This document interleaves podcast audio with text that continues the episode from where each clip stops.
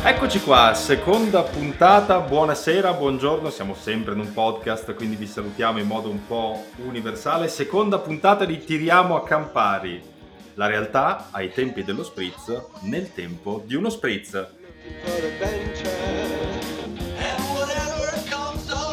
Qui con me a fare gli onori di casa, niente po' di meno che il padrone di casa, Giacomo. Ciao Marcello.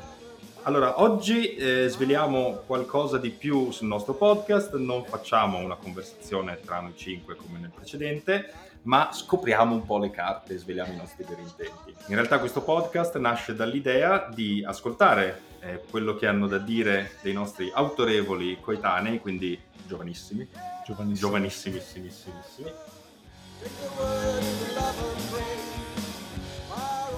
Questa sera abbiamo il piacere di ospitare qui a Tiriamo a Campari Michela Carlana, assistant professor di Public Policy alla Harvard Kennedy School.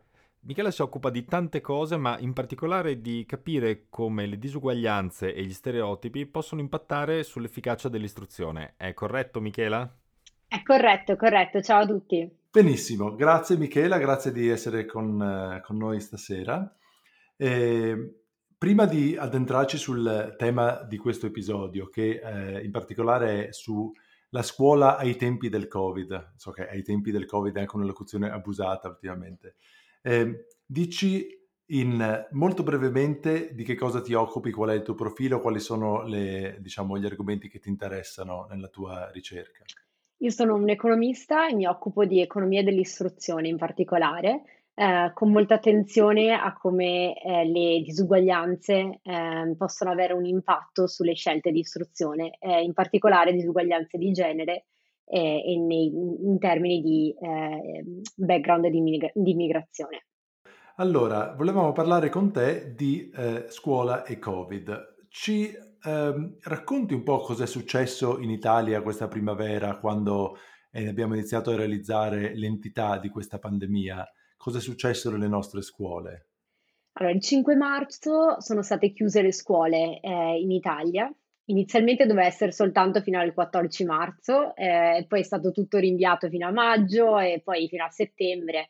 Eh, e adesso eh, alcune scuole hanno riaperto, altre, eh, alcune regioni eh, riapriranno il 24 settembre. Eh, tuttavia non passa giorno senza che i media italiani non, ria- non, parlino di questa riapertura della scuola. Sì, abbiamo sentito i banchi con le rotelle. Abbiamo visto anche dei video in cui vengono usati come degli autoscontri, quindi insomma... Chi avrebbe potuto prevederlo? Che degli ragazzi in età scolare. Noi giovanissimi, no di sicuro. Noi giovanissimi no. Ehm, quindi, al di là del, di, queste, di, di queste butad, come si suol dire, quali sono le ragioni per cui... Eh, dal punto di vista della società ci, forse ci dovremmo preoccupare eh, che le scuole siano rimaste chiuse eh, per lungo tempo e che ci sia anche il rischio che debbano chiudere di nuovo? Direi che c'è da preoccuparsi per diverse ragioni. Eh, innanzitutto in termini di apprendimenti di con- conoscenze e competenze degli studenti che non vengono accumulate in questi mesi di chiusura eh, eh, o eh, accumulate a dei ritmi molto più lenti eh, in termini di interazione socia- eh, sociale tra gli studenti con i loro coetanei, eh, ma soprattutto direi, è quello che mi riguarda eh, in, base a, dove ho fatto più ricerca in passato, è la questione più preoccupante sull'incremento delle dis- disuguaglianze all'interno delle scuole. È difficile che la didattica a, rista- a distanza possa raggiungere allo stesso modo eh, studenti ehm, da background svantaggiato rispetto ai loro coetanei, compagni di classe da background molto più ehm, eh, benestante. Eh, basta pensare alla connessione a internet eh, oppure alla presenza di device o strumenti che abbiano semplicemente il supporto del, dei genitori eh, nel seguire gli studenti nei compiti. Tutto questo farà incrementare e si prevede che faccia incrementare le disuguaglianze all'interno delle classi tra classi sociali. Certo, ci fai un esempio un po' di com'è eh, la situazione, com'è diversa la situazione tra un eh, ragazzino più magari più da una famiglia più benestante e magari una, un ragazzino che ha una situazione familiare più difficile. In che senso? Quali sono gli ostacoli all'apprendimento? Allora, spesso eh, non hanno ehm, dei mezzi, non hanno il computer, non hanno il tablet. Talvolta le scuole sono intervenite per cercare di colmare questi, questi problemi, ma eh, molto lentamente e eh, non sempre per tutti i ragazzini. Se ce l'hanno, ce l'hanno uno condiviso tra tanti fratelli che devono condividere anche una stanza eh, dove fare i compiti e eh, dove eh, interagire e spassare tutto il tempo, quindi hanno limiti di spazio, hanno problemi di connessione a internet, quindi una, ba- una connessione a internet magari non con la fibra, eh, la maggior parte dei casi seguono le lezioni con la connessione a internet del cellulare, usando i giga del cellulare che finiscono. Eh, quindi questo era stato un grosso altro problema durante, eh, la, durante la quarantena e d'altra parte c'è anche ehm, il supporto da parte della famiglia. Eh, quindi avere dei genitori eh, altamente istruiti che possono seguirti a uno a uno a fare i compiti è molto diverso rispetto a dei genitori che magari non conoscono la lingua e quindi non possono eh, aiutarti anche eh, mettendoci tutto l'impegno possibile. Michela, quindi voi eh, avete osservato una situazione del genere e avete deciso di dare vita al progetto che, di cui ci parlerai tra poco, ma posso chiederti come vi è venuta l'idea, eh, da, da, cosa è nato insomma? L'idea è venuta in realtà alla figlia della mia eh, coautrice, eh, Eliana Ferrara, ehm, è una ragazza all'università eh, che voleva es- rendersi utile durante i tempi eh, della quarantena eh, e quindi aveva proprio lanciato quest'idea di cercare di mettere in contatto lei e alcuni suoi compagni universitari con degli studenti che potevano aver bisogno di questo supporto.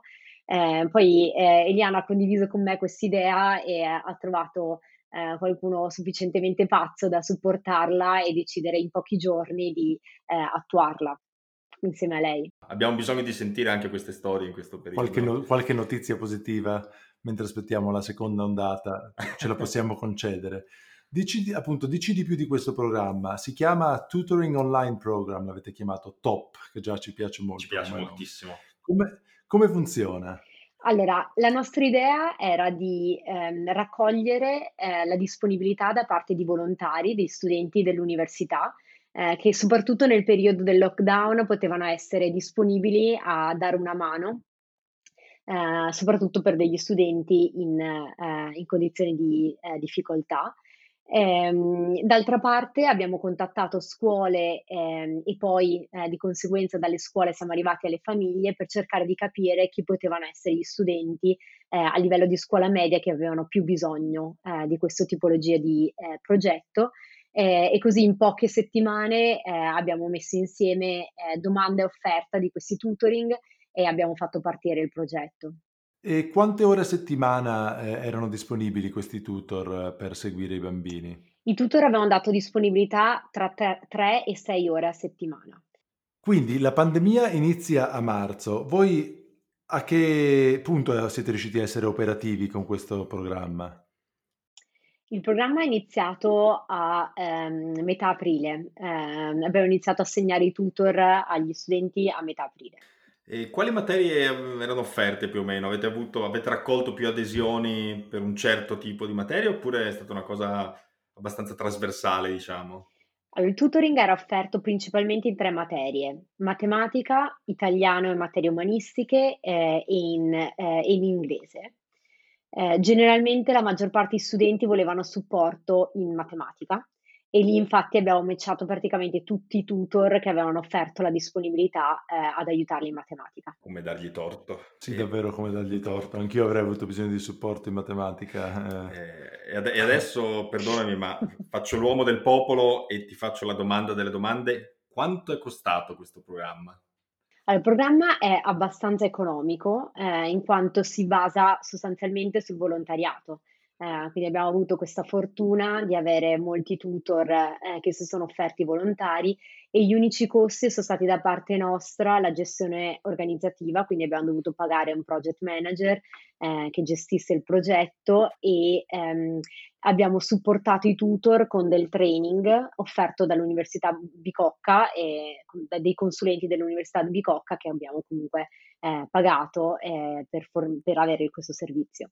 Adesso io senza eh, avvitarmi troppo in argomentazioni complicate, ti volevo chiedere una cosa importante, diciamo da una persona di scienza.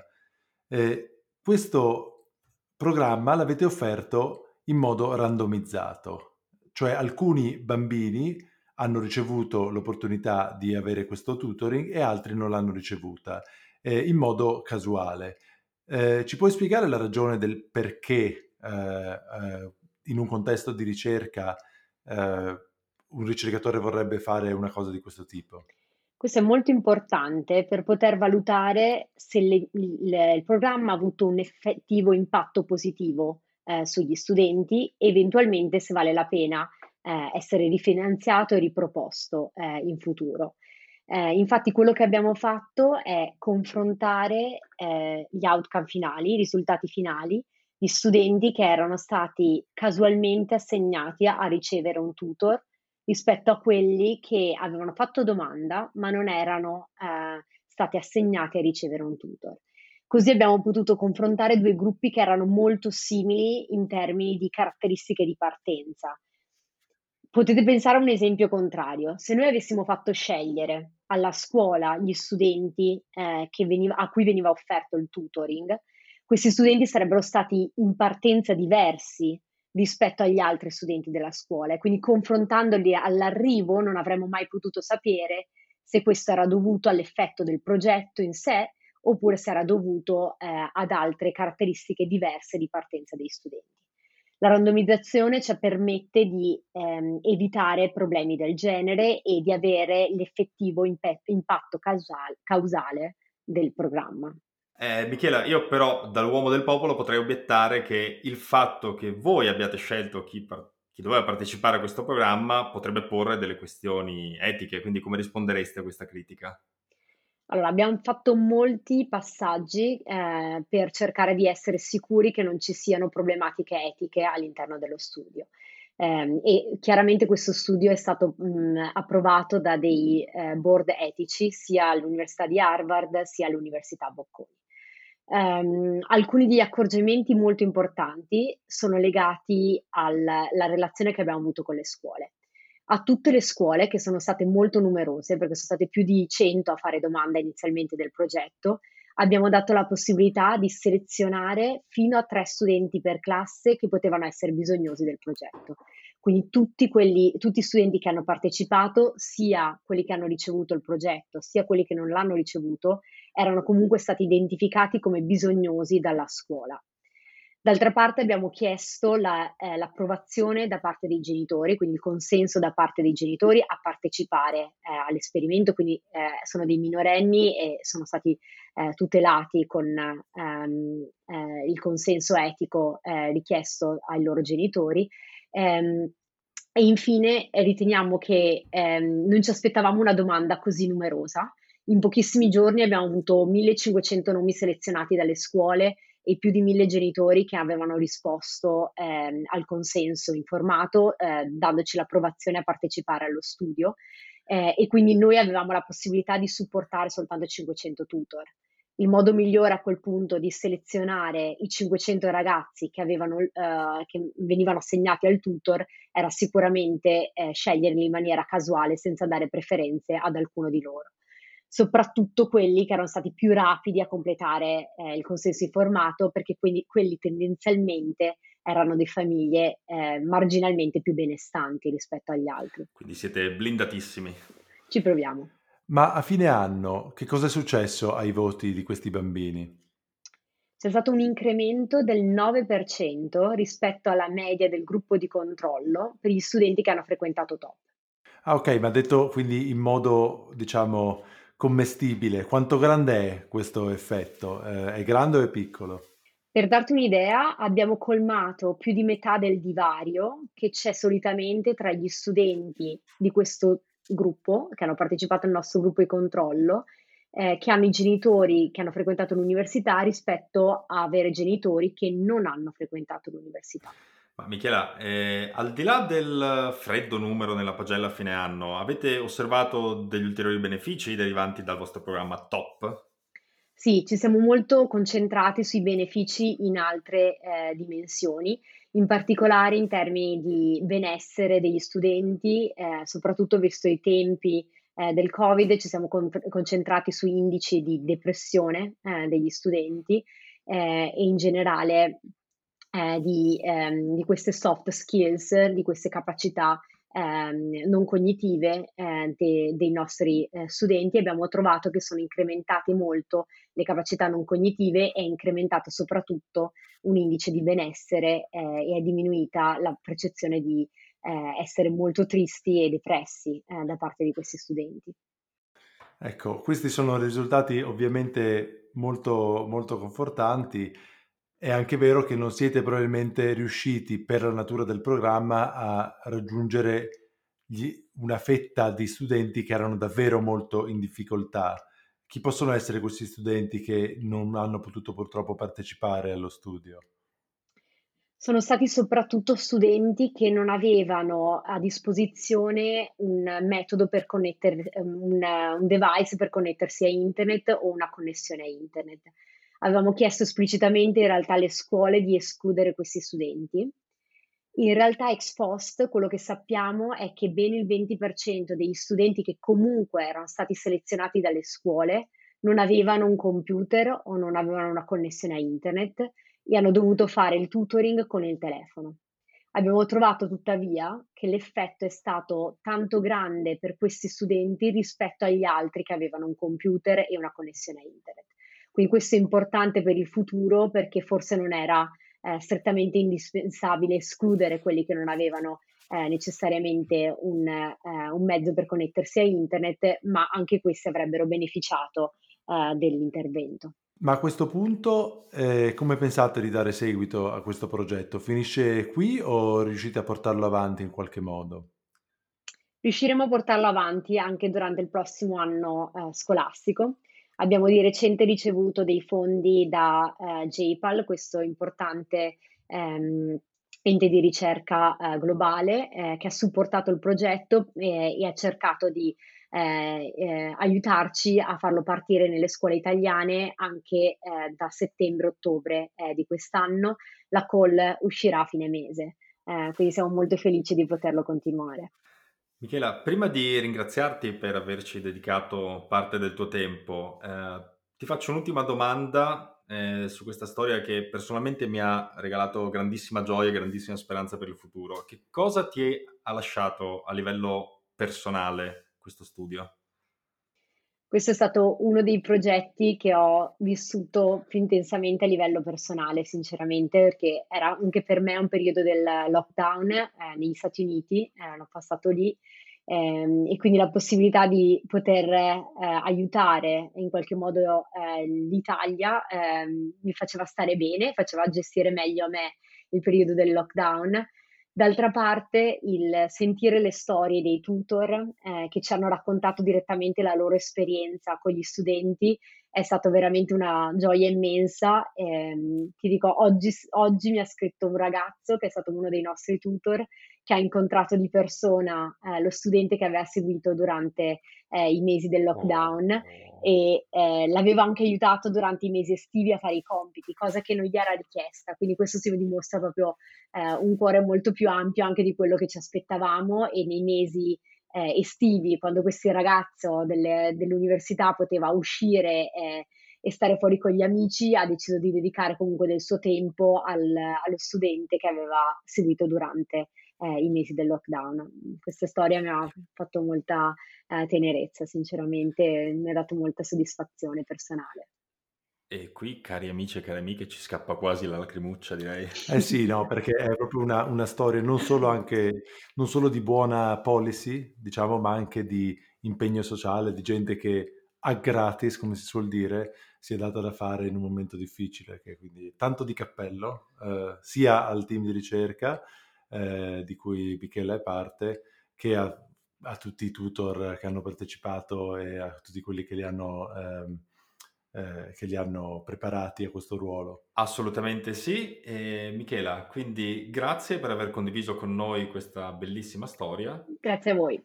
Grazie ancora Michela e noi ci sentiamo la settimana prossima con un'altra puntata di Tiriamo a Campari. Per qualsiasi tipo di feedback, considerazione, eh, insulto, apprezzamento, ci trovate a tiriamoacamparipodcast.gmail.com e ci sentiamo la prossima settimana. Ciao amici, tiriamo a Campari, la realtà ai tempi dello spritz. Nel tempo di, di uno spritz. spritz. Ciao!